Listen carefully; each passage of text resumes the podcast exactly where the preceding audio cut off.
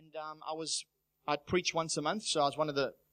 Uh, there was only two elders at the time, and a team of deacons. But let me tell you, I became one of the police, the behavior modification police, for four years of my life, until I had an awakening. It was it was quite bad actually. Um, the, the, the destruction that we brought to people, and it was based on one thing: I had a bad understanding of who God is, taught to me by good men men whose hearts were really to do the right thing, but they just, they, they had not looked intently into scripture enough to, to bring the reality and the substance of who Jesus is. So, we, how many of you know Jesus as the high priest? Not in the order of Leviticus, but in the order of Melchizedek. Have any of you ever heard that before? Jesus, the Son of God. 100% God. But Jesus also, the last Adam. 100% man, laying aside his divinity. Isn't that interesting that Jesus would lay aside his very nature of being God to take on the form of a man completely?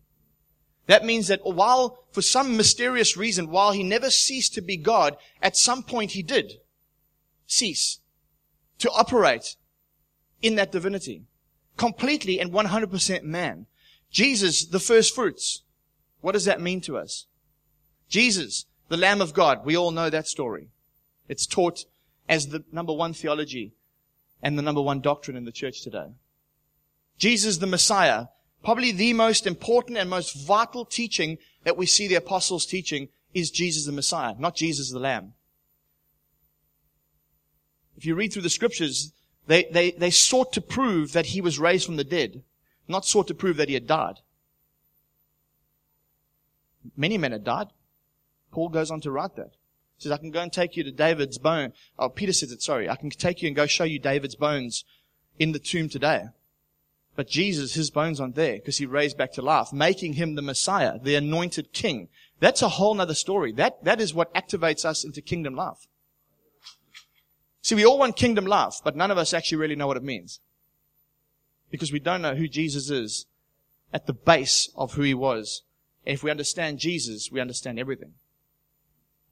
So maybe in the future we can start to get some of that to you in a, in a, in a way that we're all in agreement with it and really break down some of these theological and doctrinal discussions. Go with me to Hebrews chapter 9, please.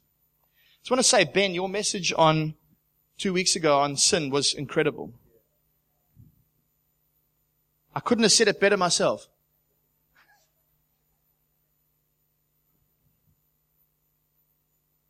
Hebrews chapter 9. That was just a little introduction there. Let's read from verse 1. Now, I don't know what, what Bibles you have. I'll read from the ESV. Strange enough, is the, the ESV is the Reformed Bible. So it just goes to show you that my main, my main Bible of study is actually the ESV. But yet I stand strongly against some of the doctrines and theologies of, of Reformed people. How does that work? Because I think it's a great translation.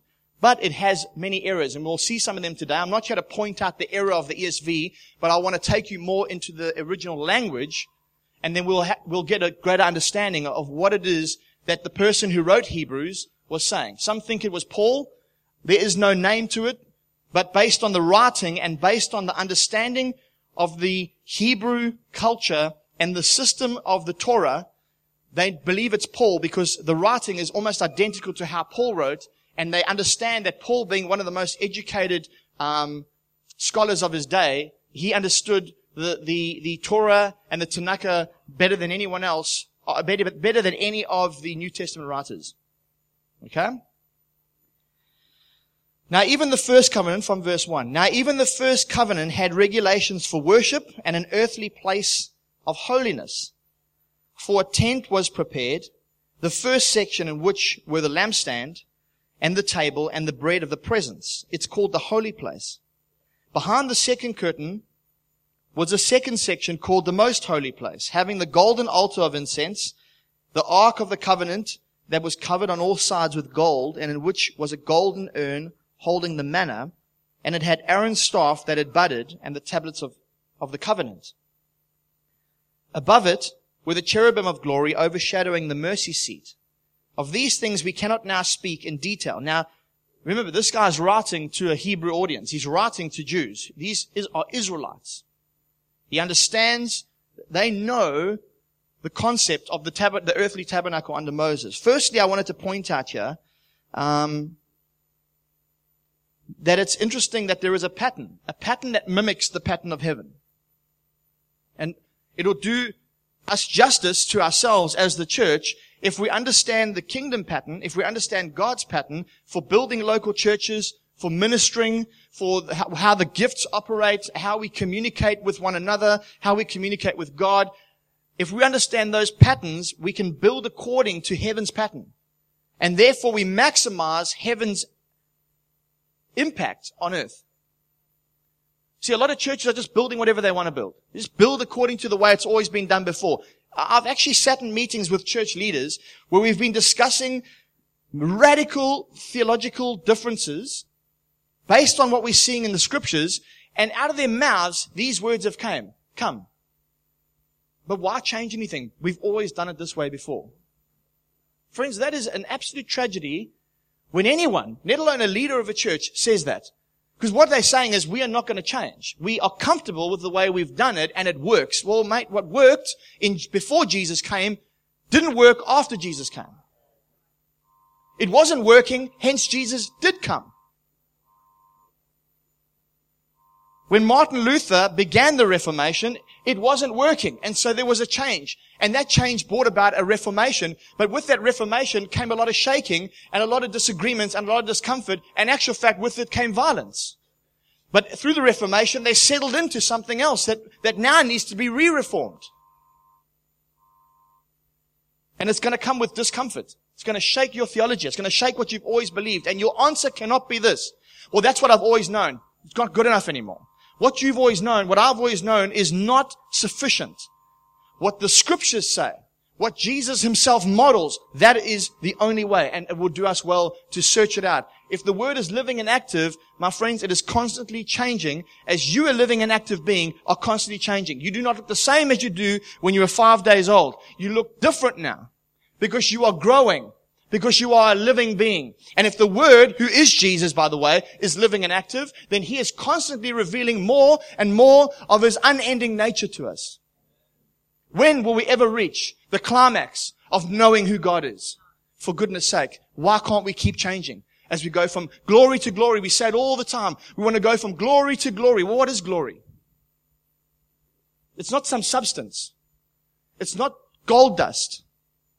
It's not a cloud that hovers over your meeting. It's not tingling up the back of your spine. What is glory? See, we want glory, but none of us actually really know what it is. It is the very essence of God himself.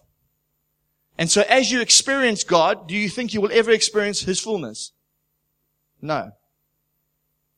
So you will continue to go into more. So there will always have to be change.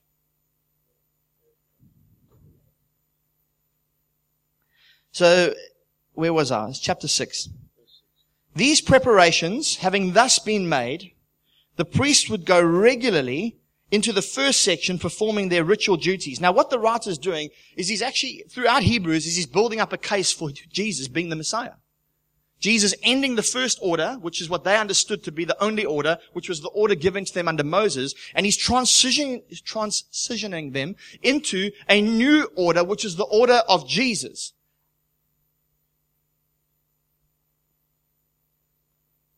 These preparations, I'll read it again. These preparations having thus been made, the priests go regularly into the first section performing their ritual duties, which is one of cleansing. They had to cleanse, cleanse. But into the second, only the high priest would go, and he would go only once a year. And he wouldn't go without blood, which he offers for himself, and for the unintentional, who's got the word sins after the unintentional? Unintentional sins of the people. Who's got, who's got sins? Who's using the, the King James Version? What does yours say? Errors. Now I'm just going to quickly click on this because I've got my concordance here right now. I just want to show you something that's very, very interesting.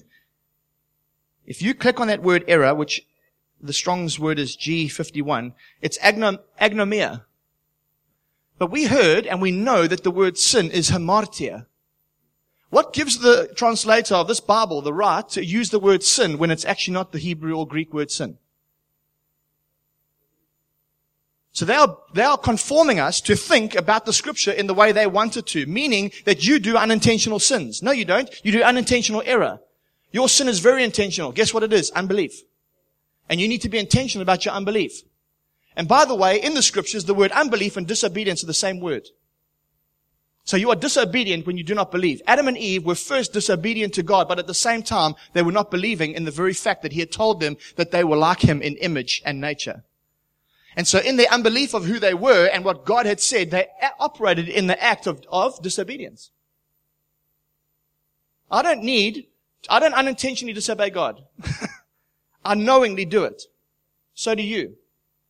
I don't unintentionally disbelieve. I, I, I chose, when I heard the gospel preached to me many, many times through my life, I chose knowingly and willingly to reject that message. There was nothing unintentional about it. But as a Christian, I do do unintentional errors. I do falter because I operate sometimes in the flesh and not in the spirit. Probably more so in the flesh than in the spirit. Sometimes I, do, I just do it as a, as a natural reaction and it's unintentional. I didn't preconceive the idea to do what I'm doing. I just reacted wrongly and it was an error. So I just want to take the weight of the, of the garbage that you, you, you, you sinned. You didn't. You agnomired.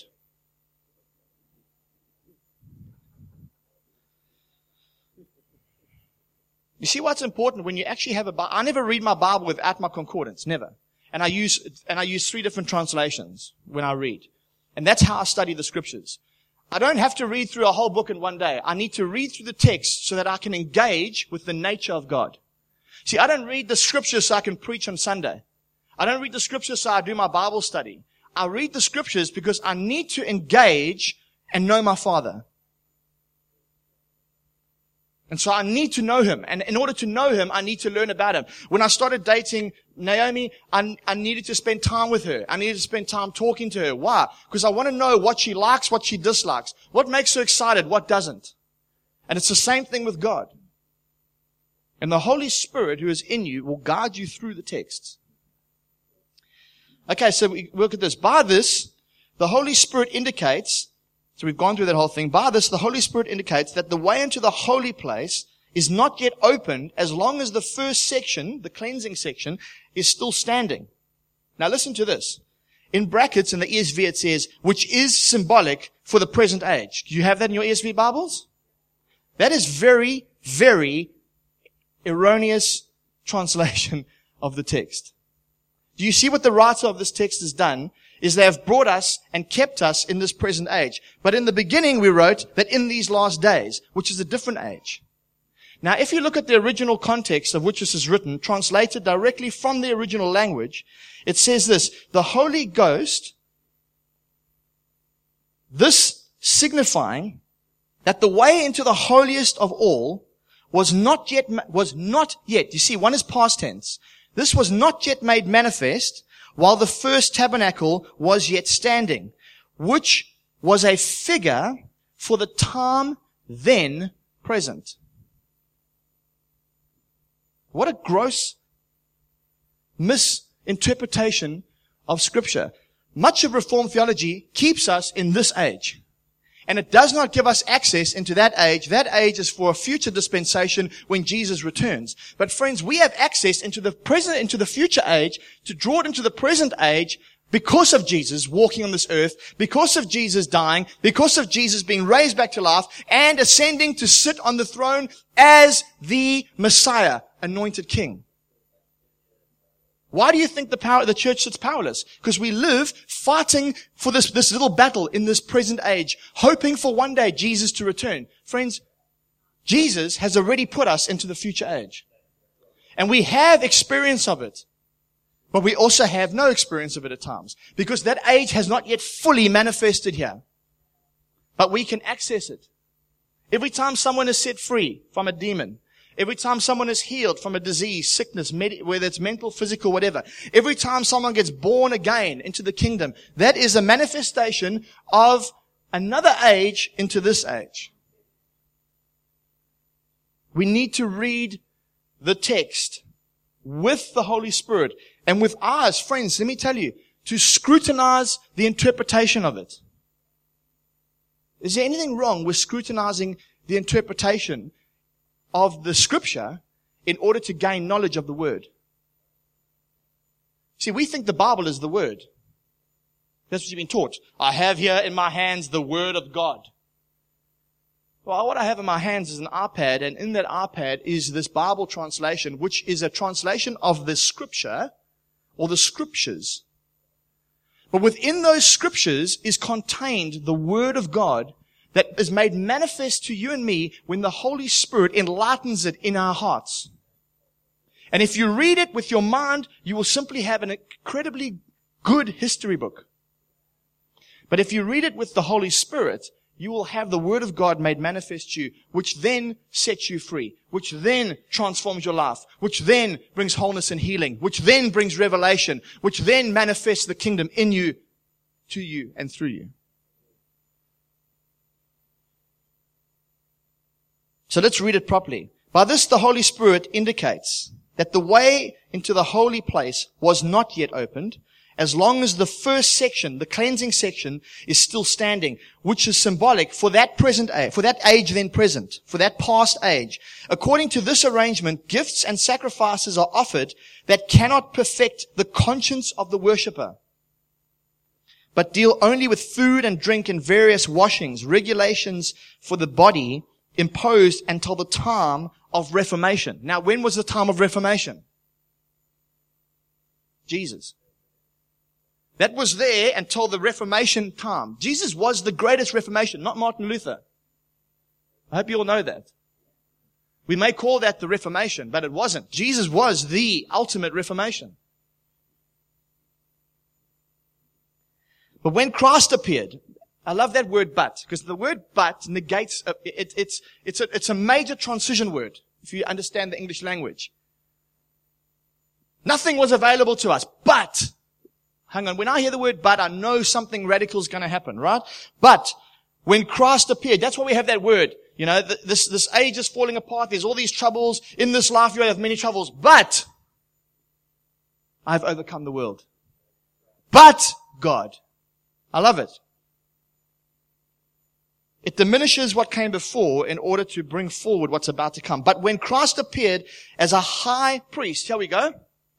And we know later on in, he, in, in, in um, Hebrews, we see that he came as the high priest in the order of Melchizedek. So it was not one that was in the order of, um, of the Levitical priesthood. And, we and we see clearly from that where there's a change in priesthood, there is a change in regulations.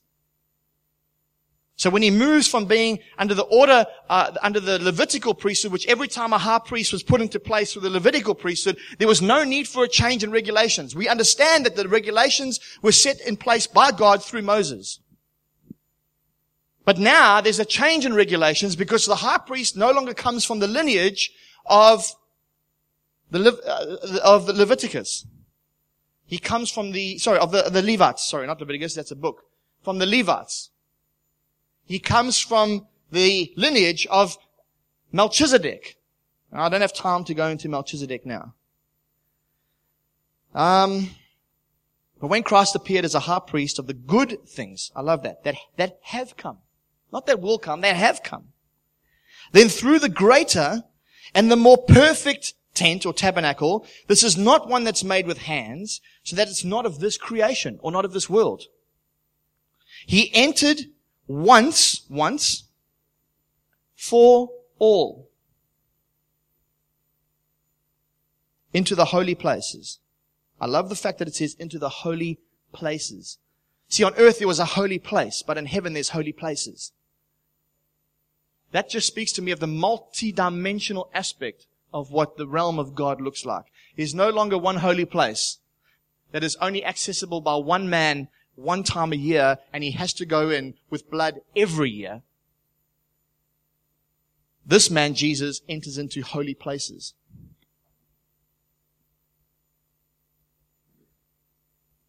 But not by means of the blood of goats and of calves, but by the means of his own blood, thus securing an eternal redemption. For if the blood of goats and bulls and the sprinkling of defiled persons with the ashes of a heifer sanctify for the purification of the flesh, Because remember, it could not purify the soul. It could only purify the flesh. Under the old covenant, the blood of bulls and goats could only purify your flesh.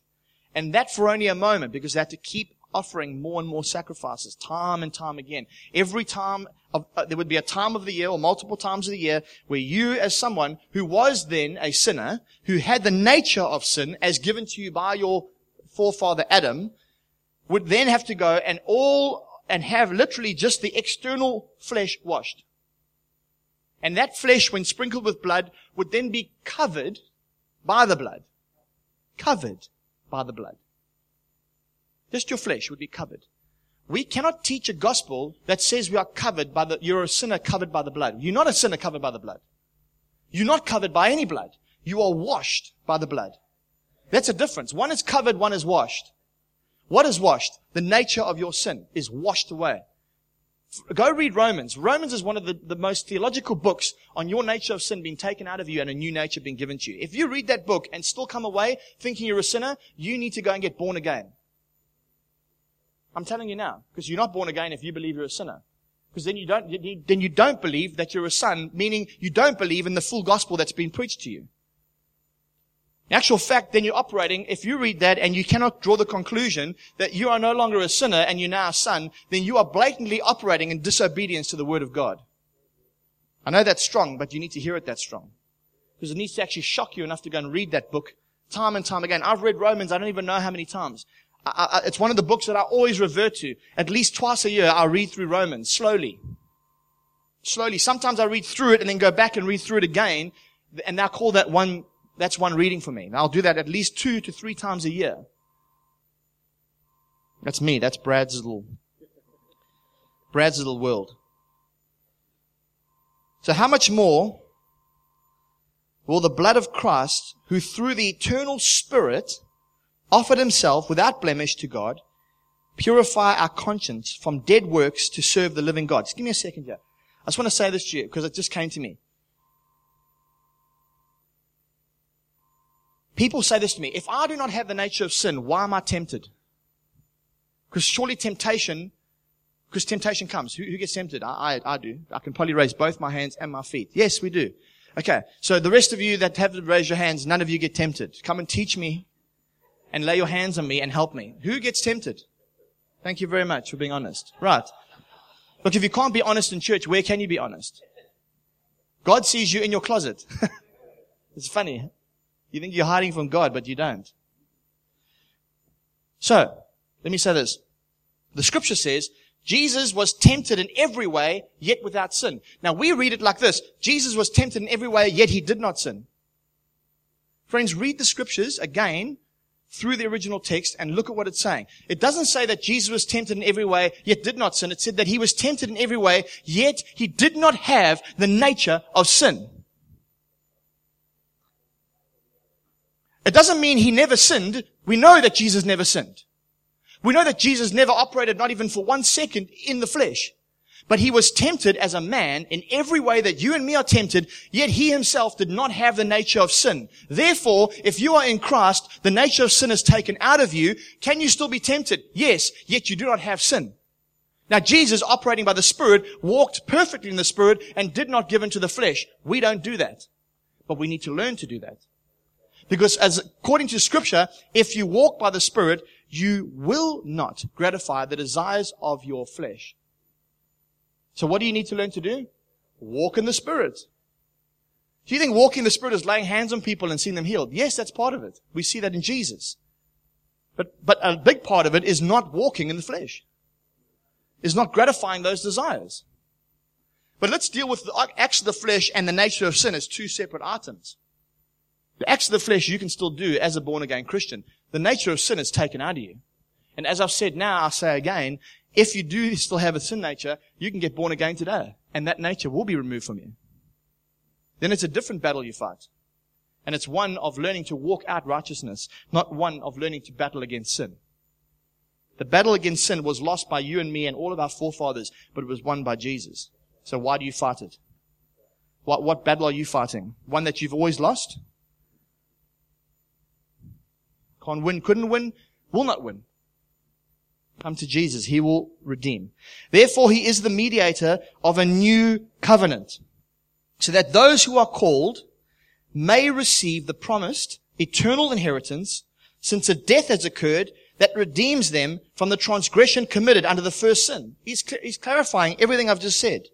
For, for where a will is involved, the death of the one who made it must be established.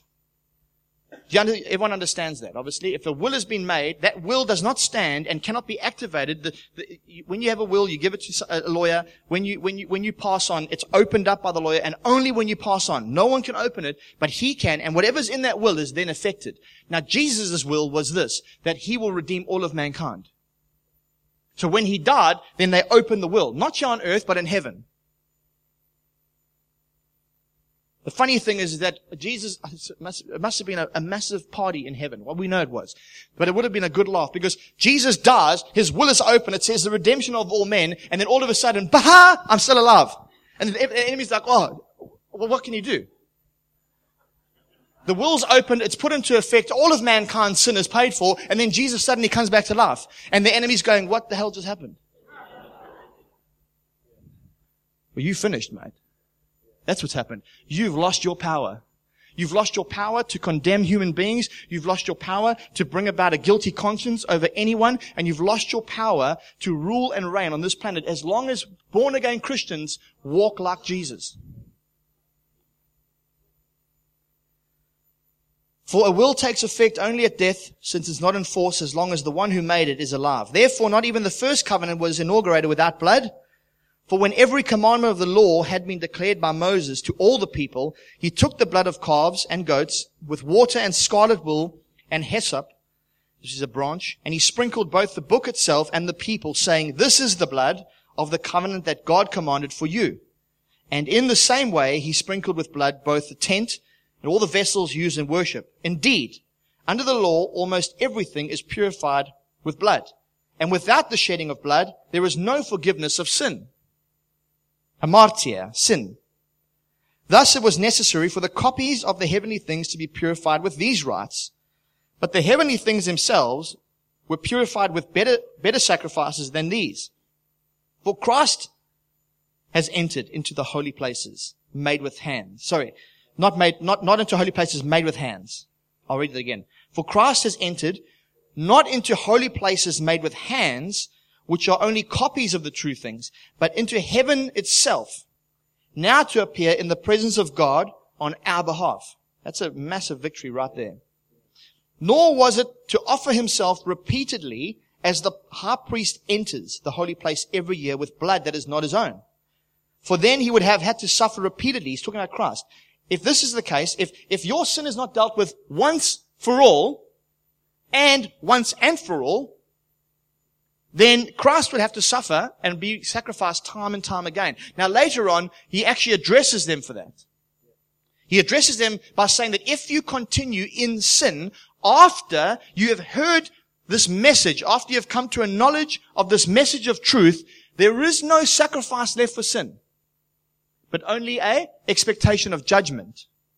You have trampled the blood, trampled the blood of the covenant of grace under your feet. Now we read that as you can lose your salvation. My friends, he's saying, if you hear the gospel, Jewish people now, remember, you're not Jews, but I'm talking to Jewish people, so put yourself in their position. If you, my Jewish brothers and sisters, hear the gospel of Jesus Christ, and you reject that gospel, you continue in unbelief, in brackets, sin. There is no sacrifice left for you. Why? Because the sacrifice of blood of bulls and goats is not doing it. So what other sacrifice is there? What you've done is you've actually trampled on the ground, not sprinkled on your body, the blood of the covenant that can save you. Do you understand that text now?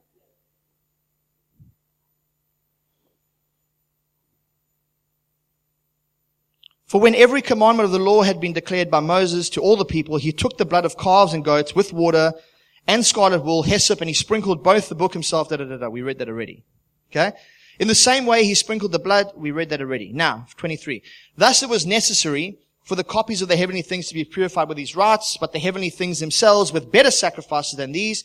For Christ has entered. I've read that already. Getting. Come on, Brad. Get yourself together here.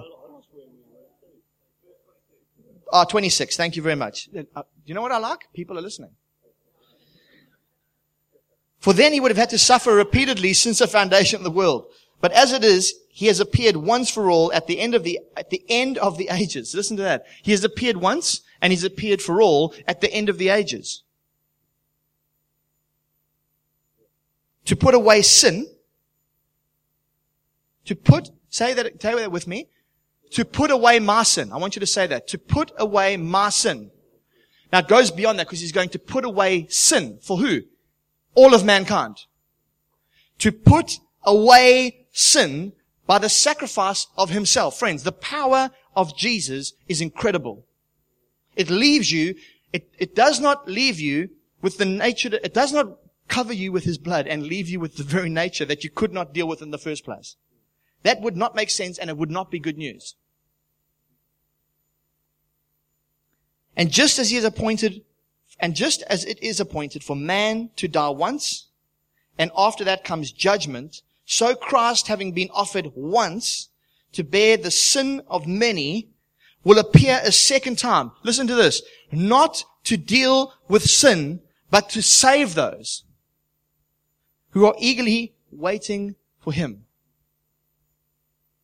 I think that that's incredible. Jesus has already dealt with sin. How many of you have been taught that when he comes back, He's going to come back and he's going to deal with the sinner. He's not coming back to deal with sin. It says it right here in my Bible. Your Bible, my Bible, the original translation says exactly the same thing.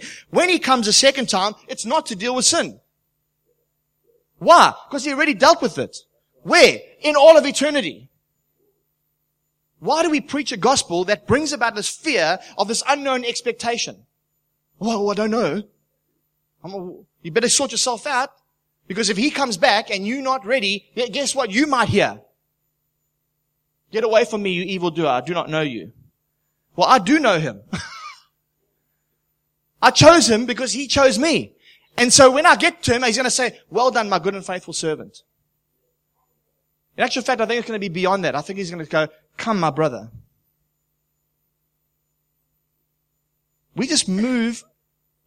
Friends, let me tell you something. When we understand Jesus, it will shift your reality.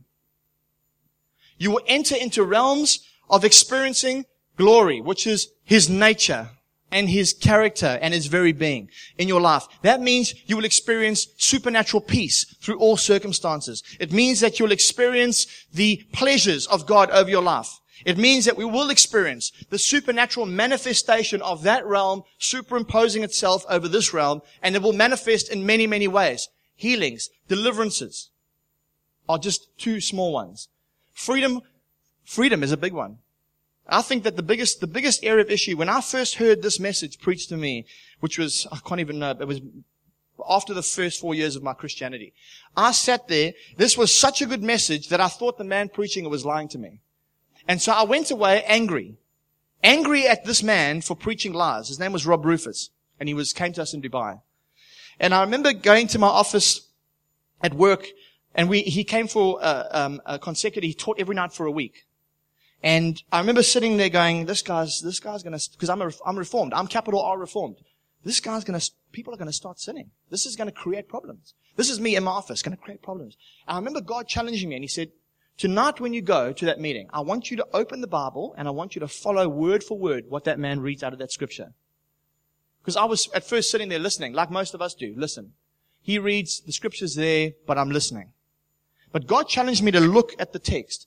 When I looked at the text, I could not fault this man what he was saying. Because he wasn't lying to me. He was reading word for word what I was seeing out of my own eyes.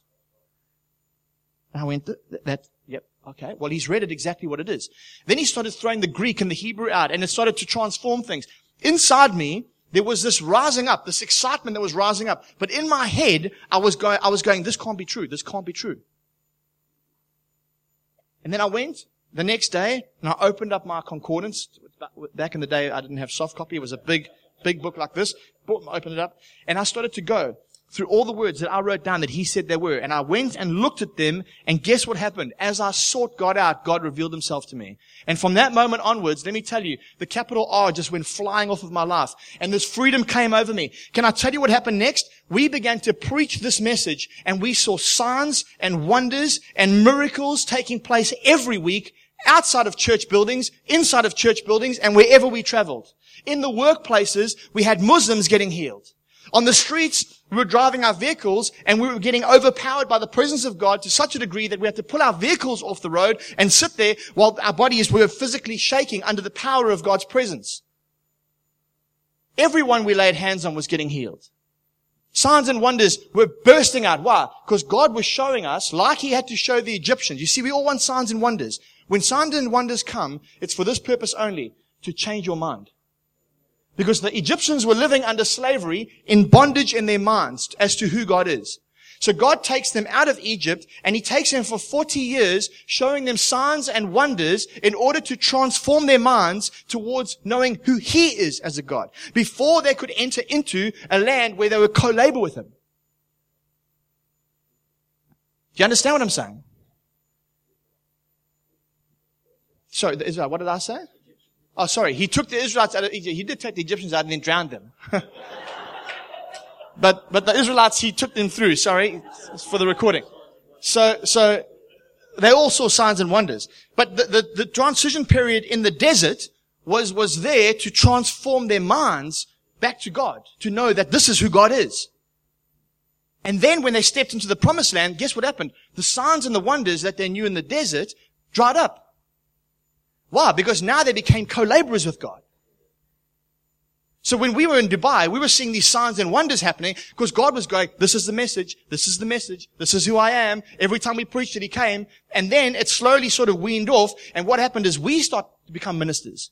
God stopped ministering to us and we started ministering alongside God. Now we're co-laboring as sons and no longer having our minds renewed as servants and slaves and orphans. Amen? Let's pray. Father, if I can pray anything, if you want to just, you respond however you feel. Hand on heart, head. Actually, we probably need to put our hands on our heads because that's the area of, of disconnect right there. So Father, we lay our hands on our heads and we ask you to take away the fleshly mind and the way we see things from what we've always known. We ask you to transform and renew our minds to fit in with where our hearts have been ringing. I know that some people today, maybe when I've been preaching, because if it's truth inside you, your heart begins to leap. There's an excitement in your belly. You start to get, I don't know, I get, even preaching it, I get butterflies in my belly and it becomes exciting and you feel like you can do this. Like there's a, there's an empowerment for you to live in accordance to God's ways. There's an empowerment for you to live free of the things that have kept you in bondage. It doesn't leave you going, oh my gosh, I've failed, but, and I don't know what to do, and you feel bad about yourself. You go, oh my gosh, I've actually missed the mark over there, and, and, but I feel that I can be empowered to, to live in accordance to God's ways, free of that thing. That's because you've been hearing with your heart. Father, where people have been listening with their minds and they've been challenged, I pray that you would remove the barrier of what we've always known, what our denominations have taught us, what our eyes have read through just the surface reading of scripture, and that you would begin to allow the heart or heart to take over. It's not hot in here. Well, I'm hot. But your heart. Let us share with our heart, our heart, Lord. Let it overrule our mind and may your spirit reveal to us the truth that sets us free. Lord, in this church, will you begin a reformation so that we would enter into greater measures of walking with you and so experience your dignity, your glory, the very nature of who you are. I pray, Father, that as we preach from week to week, as we spend time in small groups around dinner tables, coffees, but as we rub shoulders with each other, that we would somehow get to know Jesus and his nature and character more that our theology is shaped by Him and who He is as the perfect represent- representative of you. And let that then translate through us modeling that out ourselves. in Jesus' name. Amen. Thank you very much.